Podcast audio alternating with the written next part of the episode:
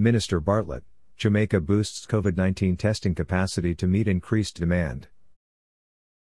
Tourism Minister, Edmund Bartlett has revealed that Jamaica has bolstered its COVID 19 testing infrastructure to meet the growing demand for such tests, driven by new travel requirements in major tourism source markets. Jamaica is now very ready.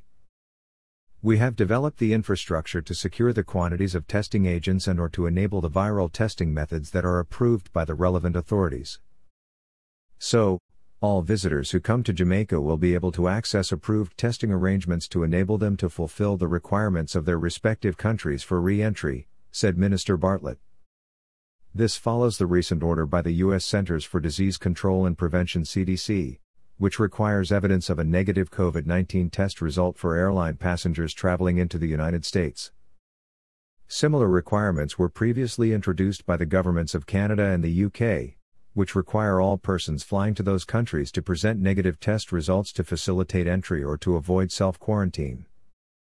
The minister underscored that the improvements to the testing framework was being driven by the special task force he recently developed to spearhead efforts to boost Jamaica's COVID 19 testing capacity.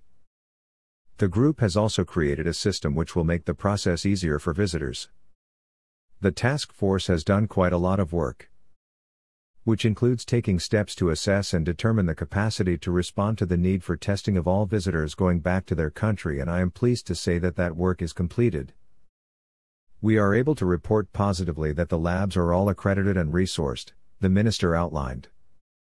We have also established two redundancy arrangements. They are located at sites close to both international airports in Montego Bay and Kingston, said Minister Bartlett. Testing facilities are also in place at all of the country's major hotels and transportation arrangements are in place to facilitate the movement of visitors to the closest testing center, if one is not available on property. Visitors will also have the option to pay for the tests prior to their arrival at the facilities. The minister also shared that a policy is being developed for visitors who test positive ahead of their departure from the island. For visitors who test positive, we have a positive care program that is being structured. The hotels will be the first responders by allowing the visitors to stay on property in a designated area throughout the period, especially if they are asymptomatic, to fulfill the requirements to enable them to go back home, he said. The minister also explained that the new travel requirements are burdensome. These new requirements are very challenging and we are already hampered by the existing protocols. The new ones only add to that burden. It is moving costs up and reducing volumes in, and will have implications in terms of the viability of some of the entities. However, what it is not affecting is the quality and high experience level that Jamaica offers. We are still the finest destination to visit, said the minister.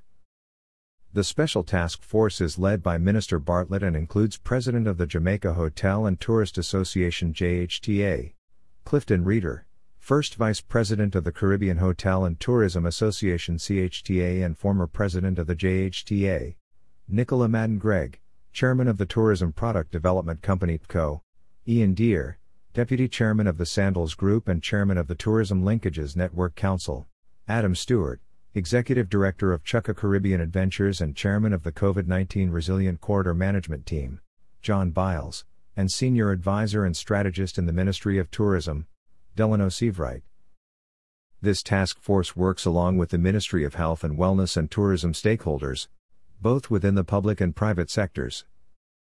Visitors are encouraged to check the Jamaica Tourist Board's website, www.visitjamaica.com, as well as the website of the Ministry of Health and Wellness, www.mo.gov.jm, for updates on the testing arrangements and approved testing facilities.